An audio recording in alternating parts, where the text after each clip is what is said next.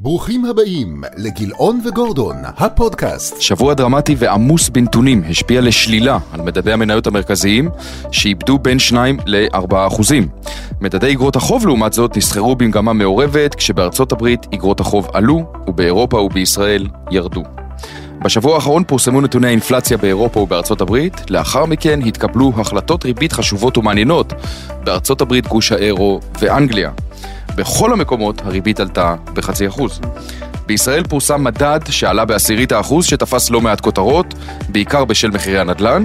על כל אלו בפרק המרתק והעמוס שיש לנו היום. דרור, מה העניינים? טוב נדב, מה שלומך? בסדר גמור, בוא נתחיל. נתוני. האינפלציה, כן. כן, שבוע מאוד מאוד עמוס. כן. נתוני האינפלציה בארצות הברית הפתיעו משמעותית כלפי מטה, ויצאו נמוכים מהתחזיות. 65 מתוך 67 כלכלנים שניסו לחזות את המדד, נכשלו, והמדד יצא נמוך יותר מהרף הנמוך של התחזיות. האם אפשר לסכם את פרק האינפלציה? הוא הסתיים של תקופת הפוסט-קורונה והמלחמה באוקראינה?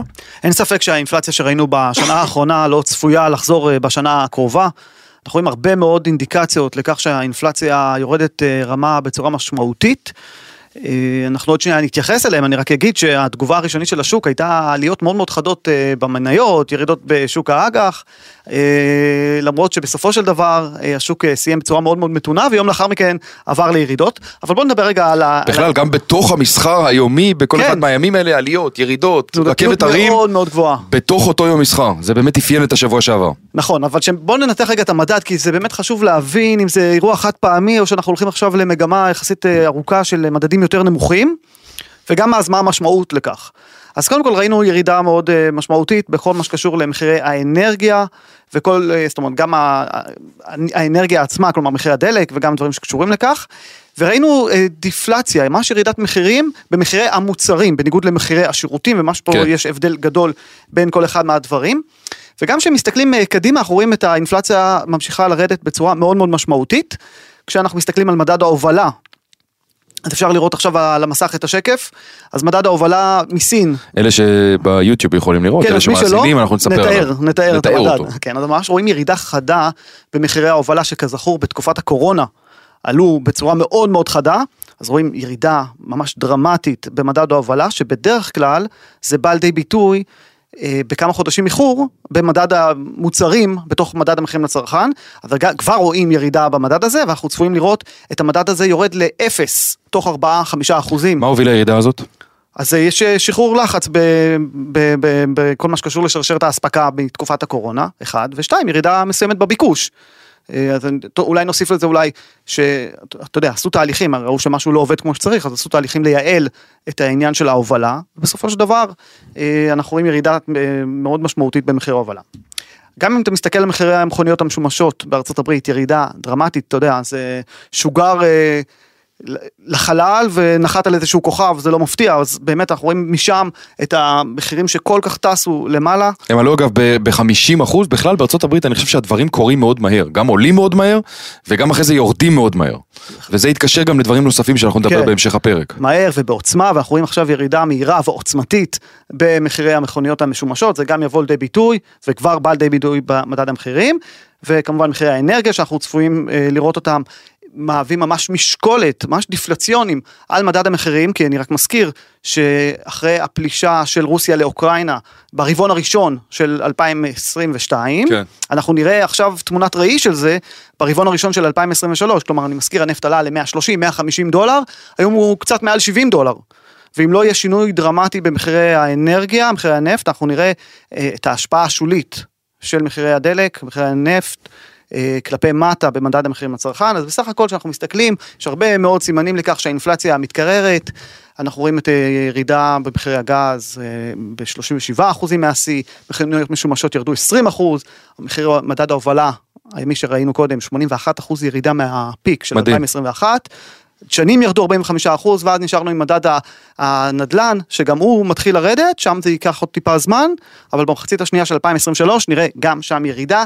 השוק מתמחר אינפלציה של 2.5 אחוזים, אני מזכיר שאנחנו מעל 7 אחוזים נכון להיום, תוך שמונה חודשים השוק מתמחר את האינפלציה כבר ב-2.5 אחוזים. תמיד אגב האינפלציה שאנחנו אה, רואים, המדד זה לוקח את ה-12 חודשים האחרונים. ולכן כן. באמת ההבדל הגדול הזה בין מה שצופים פני עתיד לבין מה שרואים שבמראה האחורית מה שנקרא. כן, אבל לגמרי דרמה. נכון. איך הבנק הפדרלי בארצות הברית רואה את רכיבי המדד השונים בהחלטה שלו על הריבית העתידית, ואיך קביעת המדיניות הזאת משפיעה בסופו של דבר על המצב הכלכלי שלנו? אז כן, אז אני אגיד שפאוול מחלק את האינפלציה לשלושה אה, חלקים עיקריים. הוא בא ואומר, יש את אה, ליבת האינפלציית ליבת המוצרים. תמיד הוא מת, אה, משתמש באינפלציית הליבה, כי הוא רוצה לנטרל רעשי רקע. למשל, מחירי האנרגיה והמזון שעולים ויורדים אה, בצורה מאוד תדירה. אז הוא רוצה לראות מה האינפלציה בפועל. אז בעניין המוצרים, הוא יכול לסמן וי גדול, המחירי מוצרים הברית יורדים ב- בצורה מאוד מאוד חדה. בכל מה שקשור לדיור, זה הקטגוריה השנייה, דיור וכל מה שנלווה לדיור, הוא מבין שזה ייקח זמן, כלומר, הוא כן רואה סימנים ראשונים של עסקאות חדשות שמתבצעות גם במחירי השכירויות בירידה של המחירים, אבל בגלל שאיך שזה בנוי בארצות הברית, זה יבוא לידי ביטוי רק פחות או יותר ביוני 2023, כלומר, המדד הזה ימשיך להראות נתונים לא מאוד מאוד אה, עדכניים, וזה עדיין לא ייקח את המדד כלפי מטה. אז כרגע פאוול מתמקד בעיקר במה שהוא קורא מדד שירותי הליבה ללא דיור.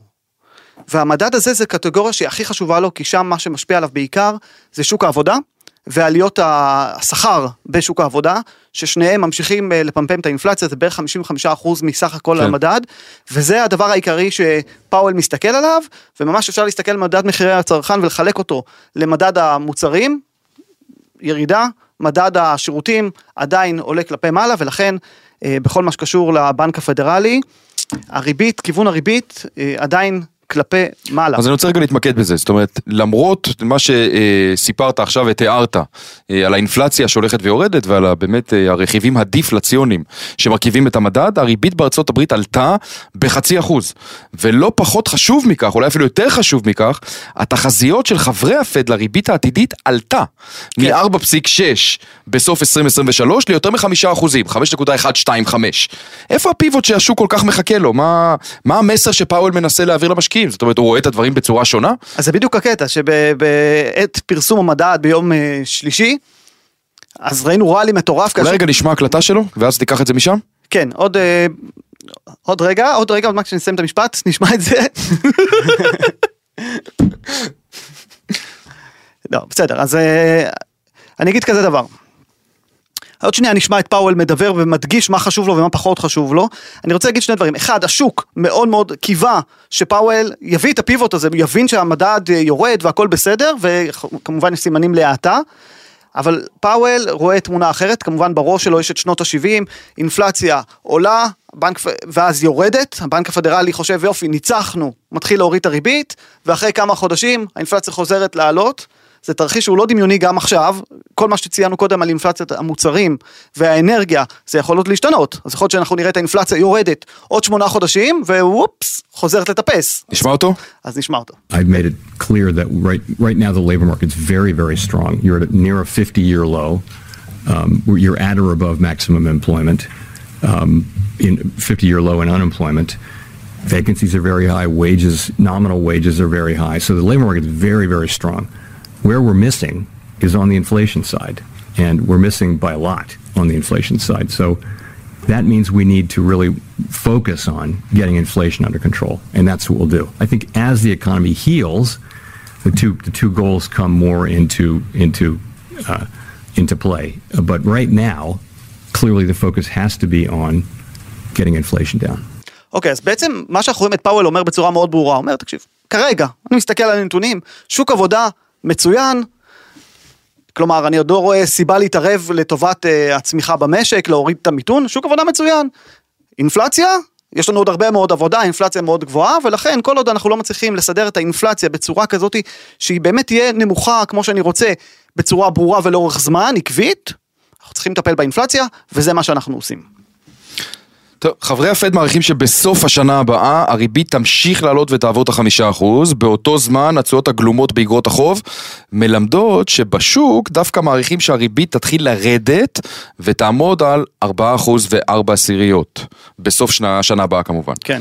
מה אתה חושב שהסיכוי למרות תחזית הפד, שהריבית בכל זאת תרד במהלך השנה הבאה, ויכול להיות שהוא מנסה פה להיות ניצי מדי, או שמה, מה, מי צודק בעצם? זאת אומרת, השוק מגלה משהו אחד, הפד התחזיות שלו אומרות משהו אחר. מה קורה פה?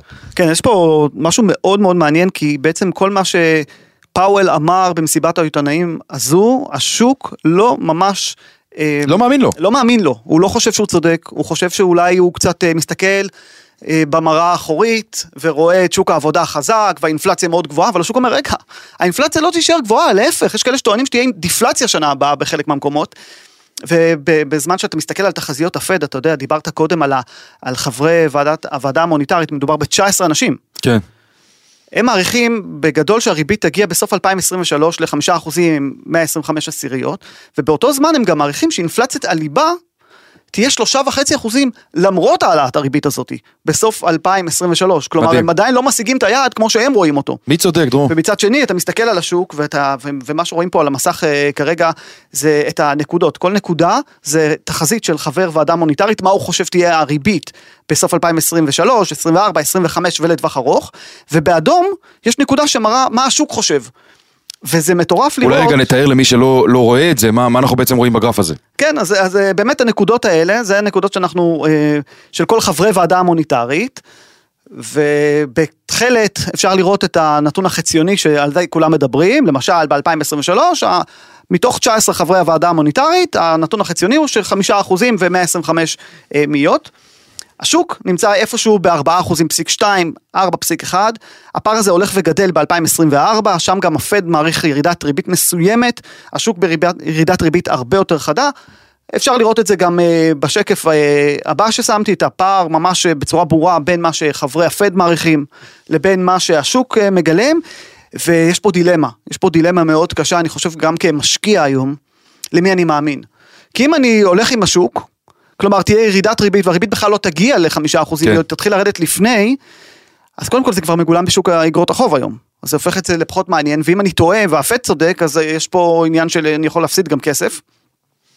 אז הדבר הזה הוא, הוא מאוד חשוב. אני חושב שהפד, אה, בסופו של דבר, אם אני עושה קצת fast forward, ואנחנו מריצים עוד חודשיים קדימה, אולי שלושה, ונתחיל לראות את שוק העבודה מתחיל לאבד מתקרר. מומנטום, מתקרר, ועוד ועוד נתונים שכבר מתפרסמים, כולל אחרי החלטת הפד בסוף שבוע, שמעידים על אה, התכווצות אה, כלכלית בארצות הברית, לצד אינפלציה שהולכת ויורדת בצורה מאוד מאוד אגרסיבית, אנחנו נראה אולי עוד העלאת ריבית אחת של אה, 25 נקודות בסיס, אולי עוד שתיים, ואולי אז עצירה, אלא אם כן, אתה יודע, ייכנסו נתונים אחרים שהם אה, יעוררו את האינפלציה מחדש. אה, זה משהו שצריך לצפות לו לדעתי. תגיד, אתה חושב שכתוצאה משילוב של האטה כלכלית מצד אחד, מצד שני ירידה בלחצים האינפלציוניים, יכול להיות שיחליטו בפד על שינוי יעד האינפלציה? שהיום הוא אגב 2%, יכול להיות שהם יחליטו שהיעד יהיה 3-4%? כן, הם יוכלו לשחרר ככה את, ה, את הכלכלה, למנוע מיתון, שאגב יוביל במקרה הטוב למיליון וחצי מובטלים. כאילו זה יכול להיות למשל, כן, כבר עכשיו, לפי מה שהתחזית של הפד, אה, המשמעות של העלייה, כשהם אומרים עלייה קטנה באבטלה, מבחינת כמות אנשים שייכנסו למעגל האבטלה, מדובר על מיליון וחצי אנשים, זה הרבה. מדהים, איזה, איזה אחריות יש להם. איזה אחריות. הם ממש מאמינים דרך אגב שאינפלציה גבוהה פוגעת באוכלוסייה הרבה יותר מהעלאת ריבית, אה, שבסופו של דבר תקטין את האינפלציה, הם מאמינים שהאינפלציה פוגעת בכל אחד ממשקי הבית, בעוד שהמדיניות שלהם תוביל לפגיעה בחלק קטן ממשקי הבית, כן. שימצאו את עצמם ללא עבודה. אז זה ממש אה, שליחות שלהם. אבל אה, אני חושב שניסו לתת לפד, לפאוול את החבל הזה, של בואו נשנה את יעד האינפלציה, ואז אני יכול להיות כן. עם ריבית יותר אה, נמוכה, הוא אמר באופן חד משמעי במסיבת העיתונאים, זה לא על הפרק, אנחנו אפילו לא חושבים על לחשוב על זה, והוריד את זה מהשולחן לחלוטין. אוקיי. אה, בהחלט אה, מעניין מאוד, אגב אני חושב שזה היה בצורה הבולטת ביותר אה, בשבוע שעבר, שבאמת מה שאומרים אחרי החלטת הריבית הרבה יותר מעניין מהחלטת הריבית עצמה, שהייתה די צפויה, כן. דיברנו על זה כאן גם בשבוע שעבר, הראינו את האחוזים, זה היה די צפוי. בכל מקרה נראה, והזכרת את זה קודם, שהפד מסתכל קצת במראה האחורית, והוא מתבשם גם לטוב וגם לרע, בשוק העבודה שהוא חזק. כן. בהסתכלות קדימה, כן. נראה שהאינפלציה תרד משמעותית ושוק העבודה פחות נוצץ, הזכרנו את זה עכשיו. נכון. מה המשמעות של זה על קצב העלאות הריבית ועל גובה הריבית בסופו של דבר? אז אני חושב שפאוול ממש רמז שהעלאת ריבית של חצי אחוז לא חייבת להימשך. הוא מבחינתו רואה הרבה פחות חשיבות בכמה עולה הריבית בכל פעם, והרבה יותר חשוב לו לכמה היא תגיע וכמה זמן היא תישאר שם. ומבחינת פאוול, פיבוט ב-2023 לא עומד על הפרק בכלל, לפי הנתונים שהוא רואה כרגע. מבחינת השוק, כאמור, הסיפור מאוד מאוד שונה, פיבוט מאוד מאוד עומד על הפרק, השוק כבר מתחיל לגלם, כמו שאני אמרתי כרגע, אה, העלאת ריבית אחת, אולי עוד שתיים, ומאוד מאוד תפתיע, יפתיע אותו אם יהיו עוד העלות ריבית, ואני חושב שזו נקודה שאני לא בטוח שהיא לטובת השוק, אני חושב שמה שישכנע את פאוול בסופו של דבר, לסגת מהרצון שלו לבלום את האינפלציה ולהעלות את הריבית עד חמישה אחוזים פחות או יותר, זה באמת הבנה שנכנסים להאטה מאוד משמעותית. ואם לא תהיה האטה משמעותית, אם תהיה האטה קלה, הוא ימשיך קדימה. ואני חושב שהשוק לא ערוך לזה, זה קצת סכנה. אנחנו עוד מעט נדבר על המשמעות של כל הנתונים האלה על תיקי ההשקעות של, של המאזינים. אה, לפני זה אני רוצה שאנחנו נעבור רגע לאירופה, אחרי זה גם נדבר על ישראל, אבל חוץ מהחלטת הריבית בארצות הברית, הייתה עוד החלטת ריבית חשובה אה, באירופה, העלו גם שם את הריבית בחצי אחוז לשניים וחצי אחוזים. אה, לגארד, קריסטין לגארד, יושבת ראש ה-ECB, מה, מה היה המסר העיקרי שלה? כן, בוא נתחיל בלשמוע אותה ואז נדבר על זה קצת. יאללה, מעולה. The Governing Council today decided to raise the three key ECB interest rates by 50 basis points. We expect to raise them further. In particular, we judge that interest rates will still have to rise significantly at a steady pace to reach levels that are sufficiently restrictive to ensure a timely return of inflation to our 2% medium-term target. Okay, אז אני חושב שאם אנחנו מסתכלים על uh, מה שלגארד אמרה, היא לא יכלה להיות יותר ברורה ממה שהיא הייתה. קצת הזכיר לי את הנחישות של פאוול בג'קסון הול, uh, שמה, איזה דרמה הוא עשה בציפיות של המשקיעים לגבי העלאת הריבית. וככה uh, הבנק האירופאי המרכזי כאילו התעורר ואמר די נמאס לי מהאינפלציה של עשרה אחוזים שמשתוללת לי פה וגם אינפלציית ליבה שמאוד מאוד חזקה. ונתן בעצם היא נתנה תחזית אה, די משמעותית אה, קדימה, אני חושב, אה, גם מבחינת אינפלציית הליבה, שמדברת על 4 אחוזים ושתי, אינפלציית הליבה, על 4 אחוזים ושתי עשיריות בשנת 2023, וזה למרות העלאות ריבית שהיא מתכננת, ו, ובעצם, כשמסתכלים על מה שהיא רצתה להגיד במסר שעכשיו שמענו, כמה דברים מאוד מאוד ברורים. אחד, היא אמרה, הריבית תמשיך לעלות באופן משמעותי. תמשיך לעלות באופן משמעותי. כן, יכול להיות שהיא תיאמה עם פאוול, הם באמת היו שניהם מאוד אה, ניציים, יכול להיות שהייתה איזו שיחה לפני זה להבהיר לשווקים בכל רחבי העולם מה עומד לקרות. כן. יש דמיון גדול. יש דמיון גדול, רק שהבנק האירופאי הוא בפיגור של, נכון, של חצי נכון. שנה בערך. היא אמרה גם שהריבית תעלה באופן קבוע, זאת אומרת עלתה בחצי אחוז, אפשר להניח שבמפגשים הבאים היא גם תעלה בחצי אחוז, והיא תגיע לרמה שהיא מספיק מרסנת כדי להחזיר את האינפלציה לשני אחוזים, והיא תישאר גבוהה לתקופה. עכשיו, לא רק זה, היא גם אמרה שהם יתחילו לעשות QT, כלומר למכור חלק מאגרות החוב שהם מחזיקים החל מהרבעון הראשון, אמנם בהתחלה בכמות קטנה, אבל זה משהו חסר תקדים, באירופה עוד לא היה, יתחילו לצמצם עוד את המאזן על ידי אי חידוש, או אה, בדרך כלל שמקבלים אה, קרן וריבית כן. מאגרות החוב, הולכים וקונים חזרה בשוק, אז עכשיו 15 מיליארד אירו בחודש, יישארו אה, לשוק, ובעצם יקטינו את המאזן של ה-ECB. לאן אתה חושב שהריבית יכולה לעלות? ועוד שאלה, זה אם השוק מגלם את זה. אז כן, אז בוא ניקח רגע את מה ש... תחזית של ה-ECB. ה-ECB מעריך שהאינפלציית ליבה תגיע ל-4% ושתי עשיריות בש... בשנת 2023. כן. זאת אומרת, אם אתה רוצה היסטורית, אתה מסתכל ואתה אומר, איך נלחמים באינפלציה, צריך להביא אותה לרמה יותר גבוהה ממה שמעריכים את הריבית. זאת אומרת, הריבית הנומינלית, שהיום היא עלתה ל-2.5 אחוזים, כדי שהיא תתקוף אינפלציה שהיא צופה בעצמה 4 אחוזים ושתי עשיריות, היא צריכה להביא את הריבית לאזור 4 אחוזים ושתי עשיריות, ואפילו חצי אחוז עד אחוז מעבר לכך. מדהים. איפה זה, ואיפה מה שמתומחר בשוק באירופה. אה, יש עליה גם הרבה מאוד לחצים, חשוב להגיד, זה לא כמו הברית, העצמאות שלה זה הרבה מאוד מדינות אה, תחת אה, גוש היורו, הרבה מאוד אינטרסים, הרבה מאוד חברות שכל אחת רוצה משהו אחר ומושכת לכיוון אחר, הם בדרך כלל הרבה יותר שמרנים, ויהיה מעניין לראות אם מהלך כזה יוכל לקרות. אז היא ממש מנסה לשדר למשקיעים, חבר'ה, אתם לא בכיוון, השוק מגלם 3 אחוז, אני חושבת שהריבית צריכה להיות 4 אחוזים וצפונה, כן. ולהישאר שם לתקופה, אנחנו... מעניין מה האיטלקים חושבים על זה. אה, כן. מעניין מה הגרמנים חושבים על זה- זה, לא רק שיצטרכו מעניין- להציל שוב. לא רק מעניין, אנחנו נצטרך להסתכל על התשואות אה, של איטליה לעשר שנים, ולראות אם לאט לאט יש שם שינוי כלפי מעלה בתשואות, ראינו את זה בעבר, זה באמת אה, יכול להיות אה, בעיה. אני רוצה רגע שנחזור לישראל. אה, מדד המחירים פורסם לחודש נובמבר, עלה, כצפוי יש להגיד, בעשירית האחוז. אה, נדגיש שבהסתכלות של 12 חודשים, המדד שבר שיא של כ-13 שנה ועלה ב-5% ו-3 עשיריות. מה הגורמים העיקריים שתרמו למדד, והאם אנחנו צריכים לצפות להמשך התנפחות המחירים במשק? כן, אז אני חושב שגם בישראל, כמו בארצות הברית, ייתכן שגם כמו באירופה בהמשך, אבל אנחנו רואים עדיין איזשהו, את האינפלציה מאוד גבוהה. בארצות הברית אנחנו כבר ראינו שינוי מגמה והתחילה כן. האינפלציה לרדת, גם באירופה פה זה עוד יקרה לא אגב אה, ממש. בקרוב. זהו, גם פה אנחנו ממש על העדים של האינפלציה כנראה, כנראה, כי אנחנו עדיין בצנרת עם אה, עליית מחירים בתחום המזון, ויש לנו את אה, מדד חודש דצמבר שצפוי להיות יחסית גבוה, בערך אה, 0.4, אבל אה, אם אנחנו מסתכלים על הרכיבים העיקריים שתרמו לשינוי במדד כלפי מעלה, השנה נסיעות לחו"ל שעלו אחרי... אה, אה, אנשים שרצו לפצות את עצמם מתקופת הקורונה. פיצוי ה- יפה לפי הנתונים. פיצוי יפה. ביקרו הרבה בשדה התעופה. אז הרבה עליות מחירים שם אה, כנראה לא יחזרו על עצמן ב-2023. אה, כל מה שקשור לרכב ולשרשראות האספקה, אז אנחנו רואים גם רכב, דיברנו על זה בעבר, מוצר שקשור מאוד ליכולת לממן את רכישת הרכב, ושרשראות האספקה גם כן קשורות ליכולת אה, להגדיל את ההיצע בשוק, אז אנחנו רואים את שני הדברים האלה פועלים לכיוון ירידה בעליית המחירים, עליית המחירים בתחום הרכב. אה, נדל"ן, נדל"ן, מה עם הנדל"ן? אני חושב שזה הסיפור הגדול. אה, בעוד שאנחנו מאוד פסימיים, או אופטימיים, תלוי באיזה כיוון אתה מסתכל, לגבי המחירים בתחום הדירות למכירה. אבל כנראה שאם אנשים עברו לגדר, והם עברו לגדר הרבה מהם, הם עדיין יצטרכו לגור איפשהו. ובעלי הבתים יגדילו את מחירי השכירויות, שזה כאמור אחד הגורמים הכי משפיעים על המדד, אז הרכיב הזה עדיין צפוי לתרום לאינפלציה יותר גבוהה, ולכן אנחנו נראה את האינפלציה כנראה יורדת מדרגה מחמישה אחוזים ושלוש עשיריות היום.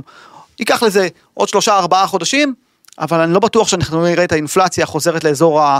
בוא נגיד, הטווח של בנק ישראל בין אחוז לשלושה, אז אנחנו נהיה יותר בקצה העליון של הטווח הזה, אולי אפילו מעבר לזה. אני רוצה רגע שנתעכב על הנדל"ן, כן. למרות הירידה בכמות העסקאות, דיברנו על זה פה כבר אה, מספר פרקים, המחירים המשיכו לעלות, הם כבר רושמים עלייה של למעלה מ-20% השנה. כן. בוא, בכל זאת, מתי אנחנו צפויים לראות את הירידה המיוחלת? הרי אה, זה חייב לקרות. כן, זה חייב לקרות, אני חושב שזה יקרה בקרוב, אנחנו רואים ממש אה, בבירור את אה, כמות הדירות שנמכרות, איך, איך, איך הכמות הזאת יורדת, מצד שני כמות הדירות שעומדות למכירה, איך היא עולה, ובסופו של דבר אם אתה מכניס את שאר הגורמים שדיברנו עליהם בעבר, חוסר היכולת של אנשים אה, לממן את הדירות במחירים האלה, גם לא לקחת משכנתה בריביות שכל כך עלו על המשכנתאות, אה, פלוס הפסדים על שוק ההון, פלוס פחות ביטחון תעסוקתי. אה, בסופו של דבר אנחנו נראה את המחירים גם יורדים, אני חייב להגיד, תמיד צריך להיזהר ש, שמודדים משהו על מספר נמוך של אה, עסקאות.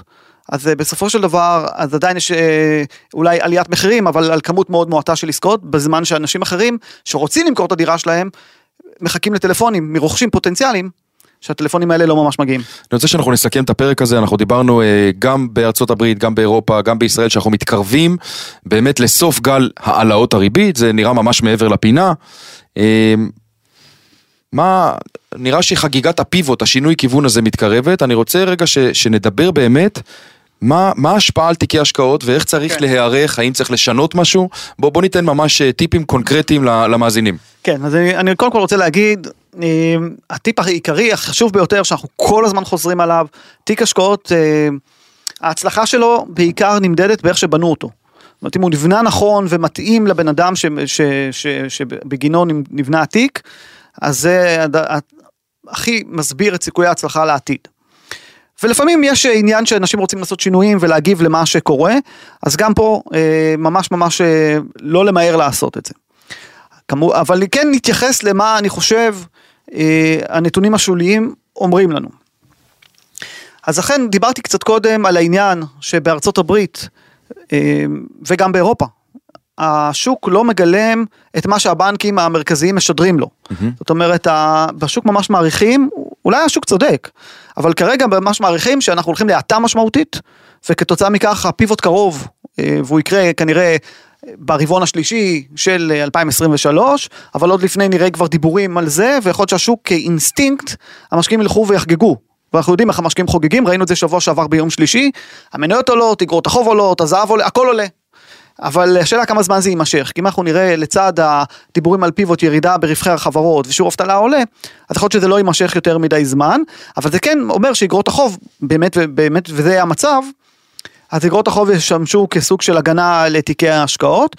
אה, בישראל, אני חושב שהמצב אה, עכשיו הוא כזה שאנחנו צריכים לאסוף עוד קצת אה, נתונים בשוק הישראלי גם כן, אה, אני חושב שהשוק מגלם עוד העלאת ריבית אחת של חצי אחוז או שתיים של רבע, לא הרבה מעבר לזה, אה, וגם פה אנחנו נצטרך לחכות ולראות מה, מה בנק ישראל מחליט לעשות, אבל אני אומר, אגרות החוב הם היום אפיק השקעה שמניב תשואות חיוביות לא רעות, אבל צריך לנהל את זה. זאת אומרת, אתה לא צריך לקנות היום איגרת חוב ממשלתית ולשבת עליה, אתה צריך כן שיהיה לך מנהל השקעות אקטיבי שיודע להסתכל על האגרות חוב גם הקונצרניות.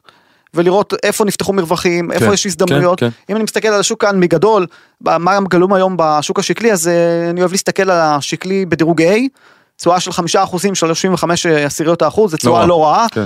בטריפל A, התשואה היא בערך 4 אחוזים לשנה, ובטריפל B, כמעט 10 אחוזים. זאת אומרת, יש פה פער מאוד מאוד גדול בין איגרת לאיגרת, וצריך פה ניהול, אני חושב שמנהלי השקעות שהם ממש חמים על החומר, כדי לנסות אה, להשביח את, תיקי ההשקעות. אוקיי, אה, אנחנו מקבלים הרבה מאוד שאלות אה, בין הפרקים שלנו, וא' אנחנו ננצל את ההזדמנות כדי באמת לומר לכם, המאזינים, הצופים, שאתם יכולים בכל מדיה אפשרית לכתוב לנו, ואנחנו נשתדל להתייחס לכל השאלות. שאלה אחת שהגיעה וחזרה על עצמה מספר פעמים, נוגעת לגבי החזר הלוואות. מי שלקח מינוף, מי שלקח הלוואה לרכב, מה, מה יש לנו להגיד לאותם אנשים שהריבית קפצה להם בצורה משמעותית, מה עושים עם ההלוואות? אז אה, תמיד הפתרון בית ספר שלנו, התשובה המיידית שאנחנו שולפים, ואני חושב שגם במידה מסוימת נכונה, זה כמה ההלוואה מעיקה עליך תזרימית.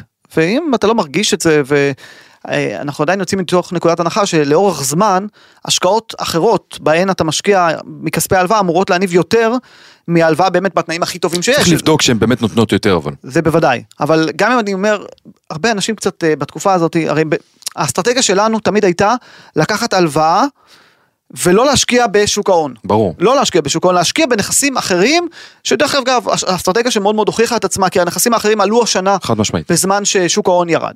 אבל אז אנשים לפעמים קצת אה, מתבלבלים, אומרים רגע, רגע, רגע, יש לי הלוואה מאיזושהי תוכנית שהתוכנית הזאת מושקעת בשוק ההון. השוק, התוכנית הזאת ירדה, תוכנית ירדה, אז אולי אני אחזיר את ההלוואה, כי אני לא רוצה את הירידה הזאת, אבל ואז אתה מקבל את ההפסד. אתה א' מקבע את ההפסד, וב' ככל שראינו את הירידות, אז אם אתם מסתכלים, אה, אם מסתכלים לאורך זמן, התוחלת של שוק המניות היא חיובית. אז למכור אחרי מינוס אה, משמעותי, זה אתה- לא. זה פחות טוב לך. כן. אה, אבל שוב אני אומר, מי שההלוואה מי שלא יכול מכבידה אבל עליו- לסגור את החודש וזה באמת מכביד עליו כן. ההחזר, אז הוא צריך אה, בהחלט לחשוב על, אה, על כיוון של לסגור את, ה, את ההלוואה הזאת. ותמיד לבדוק איפה כספי ההלוואה מושקעים והאם התשואה שם גבוהה יותר מהסכום שאני משלם. מדויק מאוד. על הכיפאק. דרור, המון המון תודה, שבוע תודה, טוב נדב. לכולם, ואנחנו ניפגש כאן ממש בשבוע הבא, אה, ושתהנו מלראות, אנחנו מקליטים לפני גמר המונדיאל, שהטוב ביותר ינצח. אכן כך. להתראות.